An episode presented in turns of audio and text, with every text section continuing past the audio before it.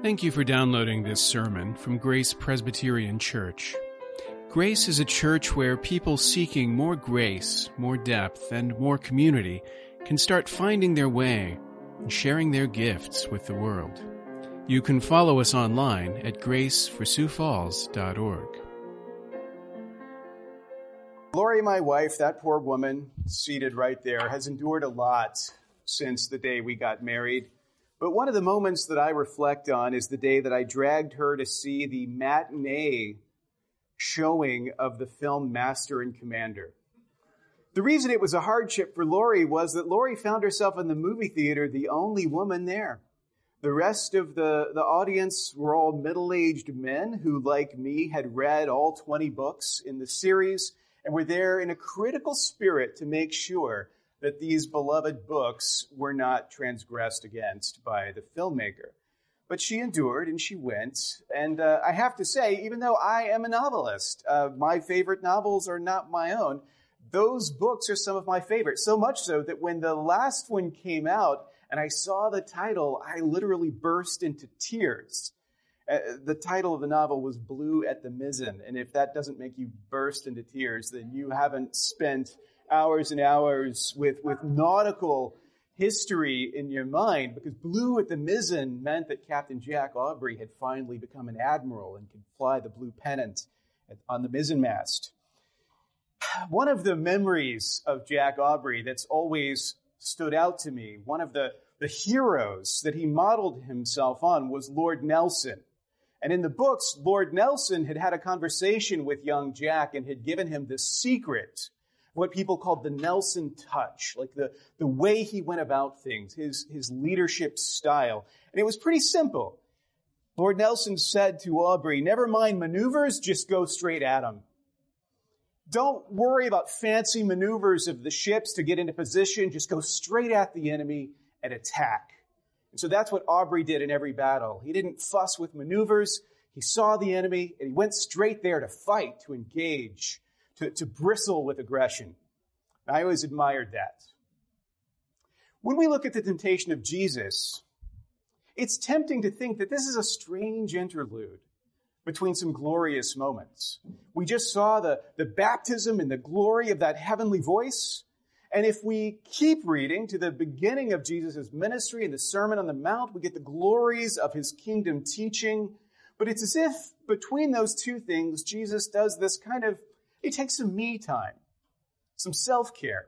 He goes out in the desert, he fasts, he prays to get closer to God, uh, takes care of himself so that he can be ready to go and embark on his mission. We see this as a time of personal testing, in other words.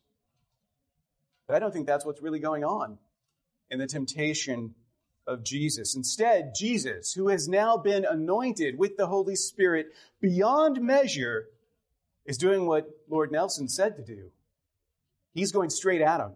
He's taking the fight directly to the enemy of his people. He wastes no time. He goes directly into the wilderness from his baptism. He goes alone. He fasts. He prays. He enters a state of weakness so that he might confront his enemy and in confronting him, defeat him. That's what's happening in the passage that we just read.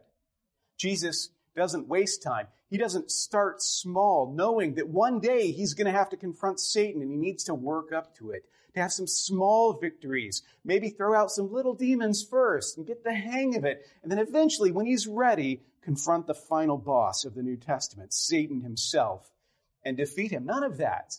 Jesus, the moment he's commissioned, goes out. He seeks out the enemy in order to fight him face to face. Like Jehu, in 2 Kings 19, when, when Jehu is anointed king, when he's told, you're going to be the next king, he hops in his chariot and he races off to do battle, leaving his army behind. That's how confident he is. Christ, in the same way, rushes forward into the wilderness in order to confront Satan there. The Spirit, we're told, leads him there. It is no accident that brings him here. It is no accident that Satan comes in order to tempt him, all of this is part of his plan. He enters the wilderness, and in doing that, he chooses the battleground. And then, when there, he prepares himself, fasting and praying for 40 days and 40 nights, building himself up spiritually even as he weakens himself physically. Moses had done this when Moses went to Mount Sinai. He went to the top of the mountain to receive the tablets from God revealing his law. Moses himself reported afterwards, for 40 days and 40 nights I ate no bread, I drank no water in preparation for this revelation. Elijah, the great prophet, also had done this. Elijah fasted for 40 days and 40 nights as he made his long journey to Mount Horeb in 1 Kings 19. Jesus goes into the wilderness. He's isolated. He's alone. He goes there and he doesn't eat. He doesn't drink so that over time he is progressively growing weaker and weaker. He is hungry, as we read. And Jesus was led up by the Spirit of the wilderness to be tempted by the devil. After fasting 40 days and 40 nights, he was hungry. Perhaps this isolation, perhaps this weakness had a purpose to draw out his enemy. Because Satan comes into the wilderness, Satan comes to test him. Satan comes to him when there's no one around to support him. He comes to him at his lowest ebb when he is hungry, when he is famished. And then Satan comes and speaks to him and woos him and tempts him. And Satan's words come in the form of attack. What Satan is doing here is he's launching wave after wave of attack. And each time Satan comes, his attacks get stronger. And each time Jesus replies, he responds in the form of a repulse. Why is this the battleground? Why is the moment of temptation the battlefield? Well, because it was in temptation that the human race had fallen in the first place. Genesis 3, it was in responding to the temptation of the serpent that humanity was overwhelmed. If you look in Genesis 3, just to remind ourselves, we read that the serpent was more crafty than any other beast of the field that the Lord God had made. He said to the woman, Did God actually say, You shall not eat of any tree in the garden? The woman said to the serpent, We may eat of the fruit of the trees in the garden, but God said, You shall not eat of the fruit of the tree that is in the midst of the garden, neither shall you touch it, lest you die. But the serpent said to the woman, You will not surely die, for God knows that when you eat of it, your eyes will be opened, and you will be like God, knowing good and evil. In that temptation, we see the tactics, as it were, of Satan. Satan sows doubt about what God has said. He sows doubt about the character of God and his goodness. He also makes promises. He promises that through sin we will become like God. There's nothing to fear. When first Adam was confronted with those attacks, he succumbed, he fell. And now Jesus, the second Adam, goes into battle, toe to toe against the same adversary at a greater disadvantage than Adam, because Jesus now in humanity experiences weakness in a way that before the fall humans did not. And this is the battle that he comes to fight. The Dominican philosopher Sertillanges wrote, All great works were prepared in the desert, including the redemption of the world. Christ is about to do the great work of redemption. And at the outset, at the beginning, he faces Satan head on. So Satan's first attack, the first temptation, the tempter came and said to him, If you are the Son of God, command these stones to become loaves of bread. This is an appeal to hunger an appeal to human weakness. But Adam and Eve had never hungered. They never wanted for anything. So this is a new form of attack, something we didn't see before, where he's preying on Jesus' human frailty. There's a challenge, right? If you are the Son of God, there's a skepticism, a doubt that is being sown, similar to that question, did God actually say? So there is a similarity, but this temptation is made stronger by the fact of Jesus' hunger. Like he did it to himself. He went into the wilderness and he fasted. He made himself hungry. And now it's no surprise that uh, Satan can tempt him in this way. If you sin, he says, if you do this simple thing, you can satisfy your hunger. The means are at your disposal. If you are the Son of God, turn these stones into bread, and you will hunger no more. That's the assault. And Jesus answers, It is written, man shall not live by bread alone, but by every word that comes from the mouth of God. That's Deuteronomy 8, verse 3. But Jesus answers each of these attacks by quoting scripture. That's something you're probably familiar with. What you may not realize is it's not just any old scripture that he quotes. All of Jesus' quotes, as you'll see if you look at your order of worship, come from a certain section of the Old Testament, the book of Deuteronomy, chapter 6 and chapter 8. In that section of the Bible, Moses is speaking to the people of Israel before they enter into the promised land. He's reminding them of where they've come from. He's giving them instructions for how they should live in the land. And so it's distinctly this word to God's covenant people as they begin to go into battle, begin to take this land of promise, those are the words that Jesus is quoting here. And he's not quoting them in the sequence that Moses says them. He's quoting them in the chronological sequence of the events that Moses is referring to. So the first event, obviously, is manna in the wilderness. Right? When Moses says, Man shall not live by bread alone, but by every word that comes from the mouth of God, he's talking specifically about the way that that, that God had sustained the people through this heavenly bread while they were in the wilderness. The full quote from Deuteronomy 8:3 is this, "And he humbled you and let you hunger and fed you with manna which you did not know, nor did your fathers know, that he might make you know that man does not live by bread alone, but man lives by every word that comes from the mouth of the Lord." In other words, physical need must not define us. As human beings, we are more than that. We are physical, yes, but we are spiritual as well, spirit and body, and cannot be defined by our physical needs alone. The body needs food, yes, but the spirit, and indeed the whole person, needs the Word of God even more. Without food, the body will die. Without the Word of the Lord, the person will die. Which is more important? Man does not live by bread alone, but by every word that proceeds from the mouth of the Lord. So the denial of the body, as Jesus is doing in fasting, awakens us to the needs of the Spirit, which only God can satisfy.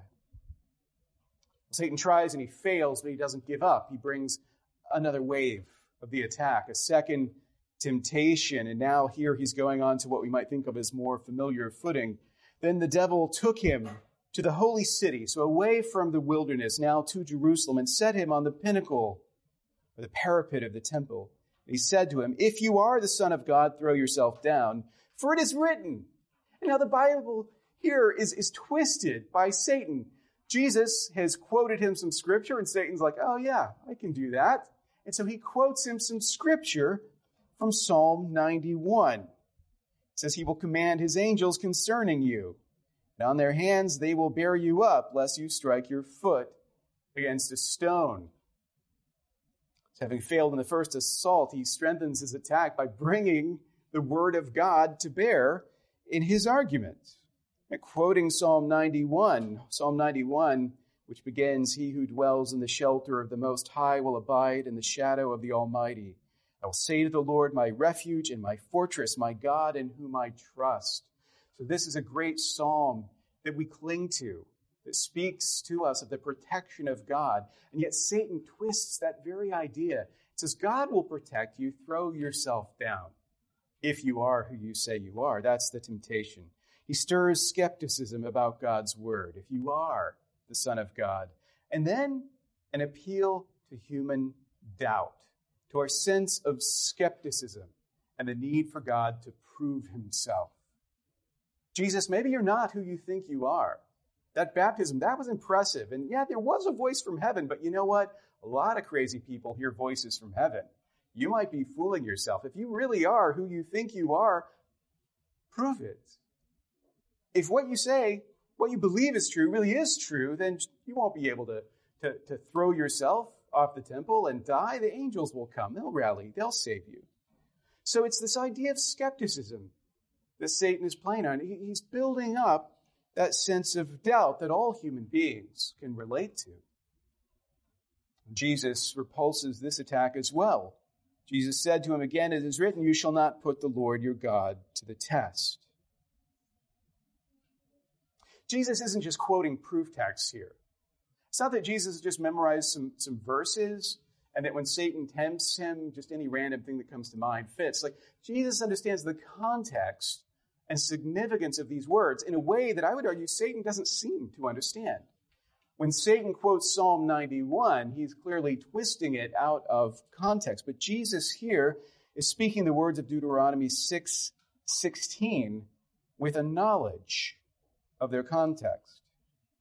Essentially, what Jesus is saying here to Satan is this. You're trying to get me to do what Moses told the people not to do.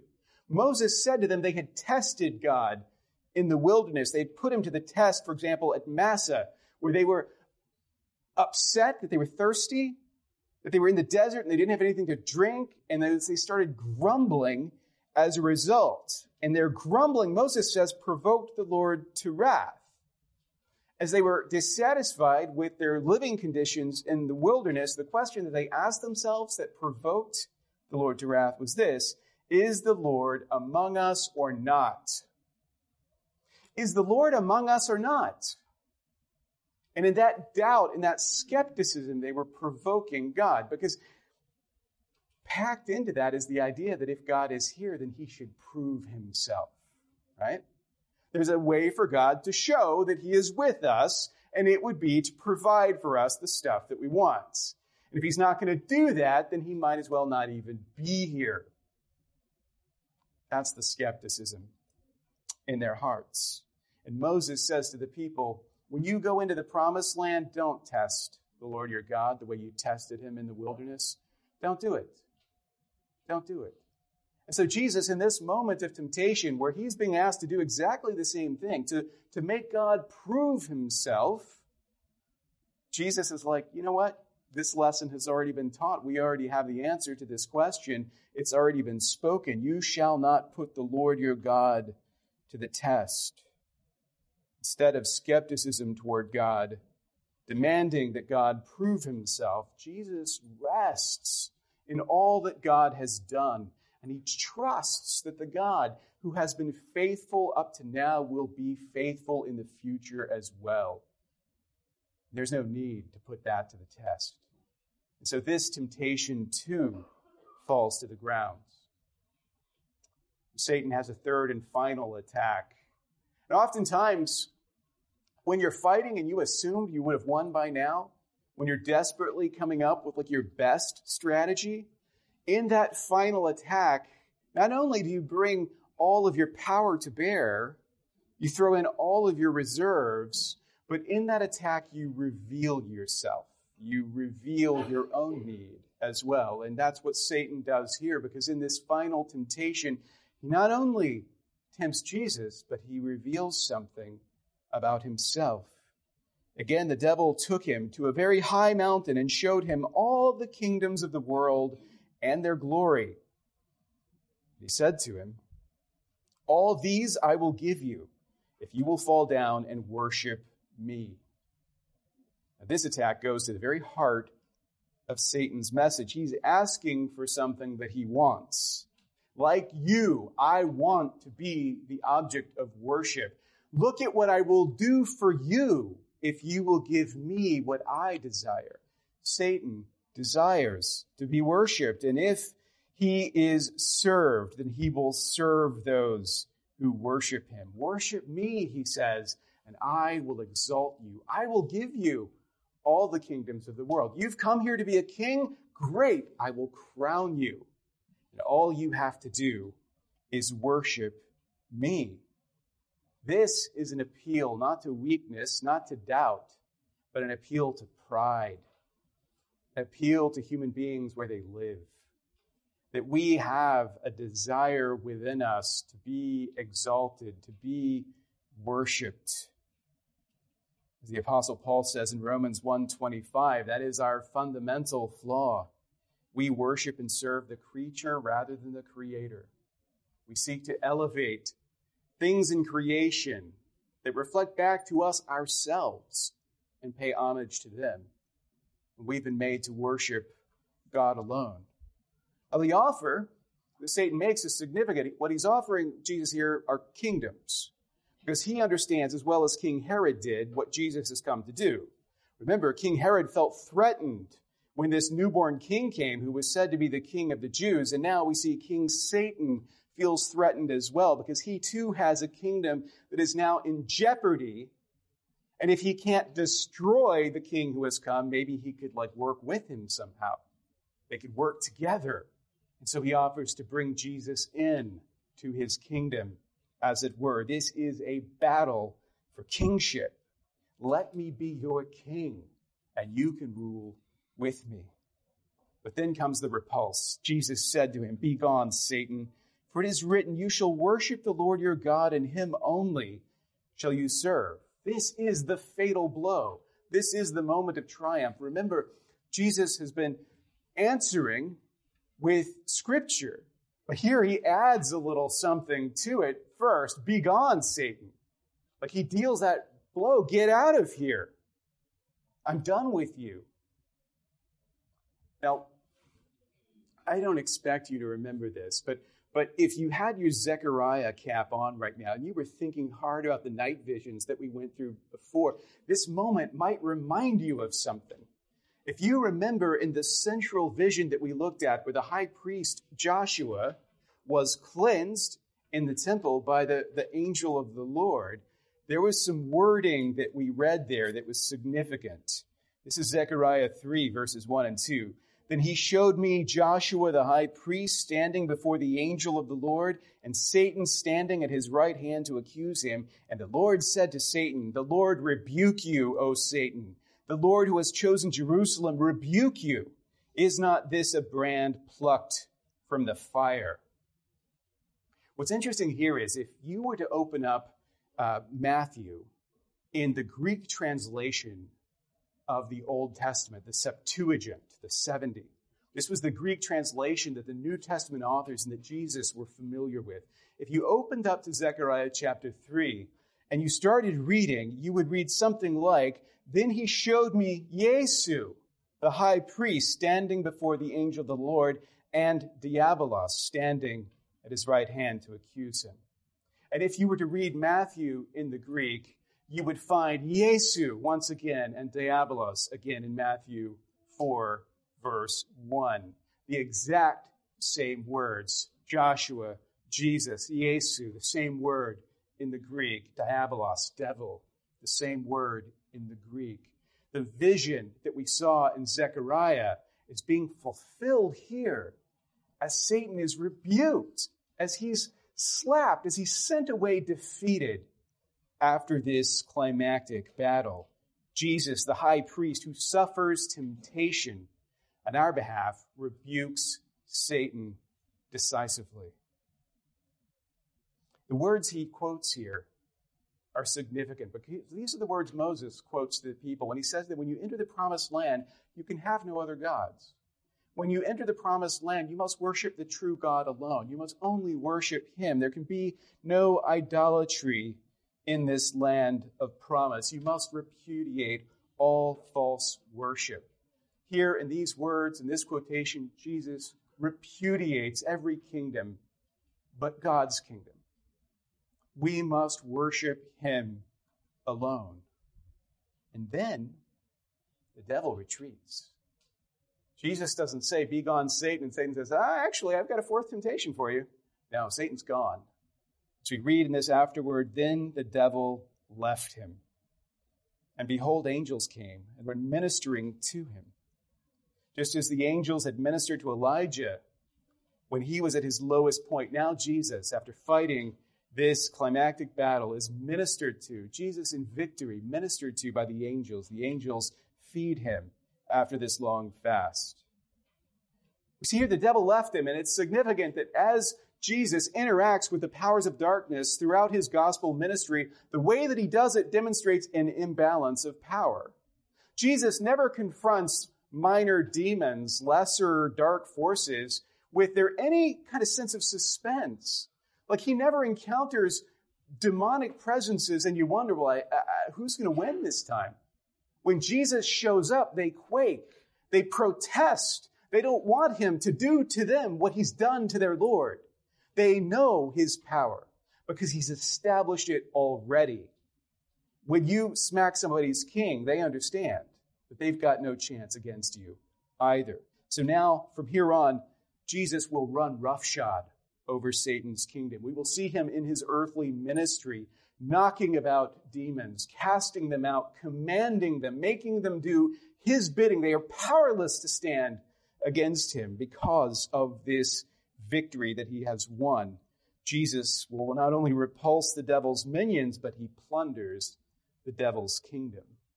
As Jesus' ministry now proceeds, his enemy defeated people will actually accuse him. Like, you couldn't even do the things you're doing unless you had some sort of devil power in you. You must be in league with Beelzebub. Like, you must have done the thing that Satan tempted you to do. Otherwise, how could you work these miracles?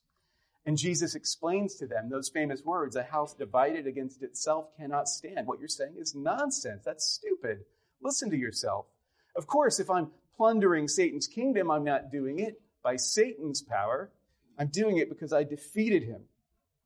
Matthew 12, verse 28, Jesus says, If it is by the Spirit of God that I cast out demons, then the kingdom of God has come upon you. Or how can someone enter a strong man's house and plunder his goods unless he first binds the strong man? Then indeed he may plunder his house. Jesus is saying this to explain his ministry, to explain how he can do the things that he's doing. And you have to ask yourself, who is the strong man he's talking about? Well, it's Satan.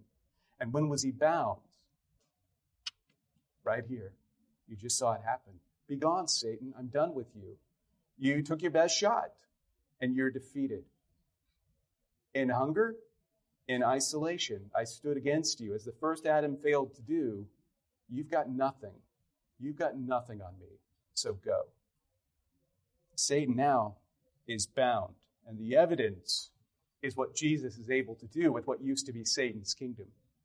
The evidence is every single one of us plucked like a brand from the fire and brought into this kingdom. We who were once children of wrath have become children of God's grace because of this great victory.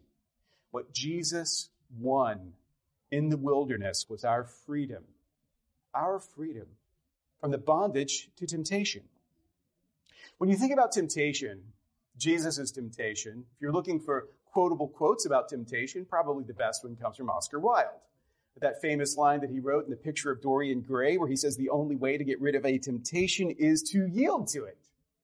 Resist it, and your soul grows sick with longing for the things it has forbidden to itself. The only way to get rid of temptation is to yield to it. And in our weakness, those words sound pretty wise. Like, yeah, I, have experienced that same thing myself, only the temptation only goes away for a while. It always comes back. The Apostle Paul has a different way of speaking of temptation. He says, No temptation has overtaken you that is not common to man. God is faithful, and he will not let you be tempted beyond your ability. But with the temptation, he will also provide a way of escape that you may be able to endure it. When you hear those words, remember that as Paul continues, the exhortation that he gives in the next verse is to flee idolatry. So when he's talking about sin, he's talking about all the different things that we succumb to that taken together amount to false worship, to idolatry. And he says that we should worship and serve God alone. Thinking here of the words of the third temptation. He also warns us in that same passage, he says, Paul does these words, we must not put Christ to the test. Quoting the same words that Jesus quotes here, but transforming them in a pretty significant way by placing Christ in the place of God. We must not put Christ to the test, speaking to the terms of the second temptation. So that we, as Christ's people, when we in this wilderness face temptation, we ought to do so in the power of Christ, remembering the Father's satisfaction in us that was expressed in the baptism that we looked at last time. That came before the wilderness temptation. That satisfaction comes first. Justification precedes sanctification. It's after the declaration that Christ then enters the wilderness and is tempted. And when we are tempted, we ought to cling to the Son's victory over temptation and his binding of Satan, which has made it possible for us to stand in the day of temptation as well. Because the one who tempts you has already been beaten. He has been beaten by your King Jesus Christ, the one in whom you stand, so that the powers of darkness and the king of those powers has no claim over you, because Christ has freed you from this bondage to sin. Jesus is won, Satan is bound, Jesus is plundering his kingdom.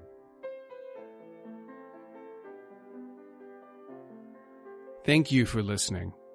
You can find more sermons from Grace and information about joining us for worship by visiting our website at graceforsiouxfalls.org. We also invite you to visit the iTunes store and subscribe to the Sermons of Grace podcast.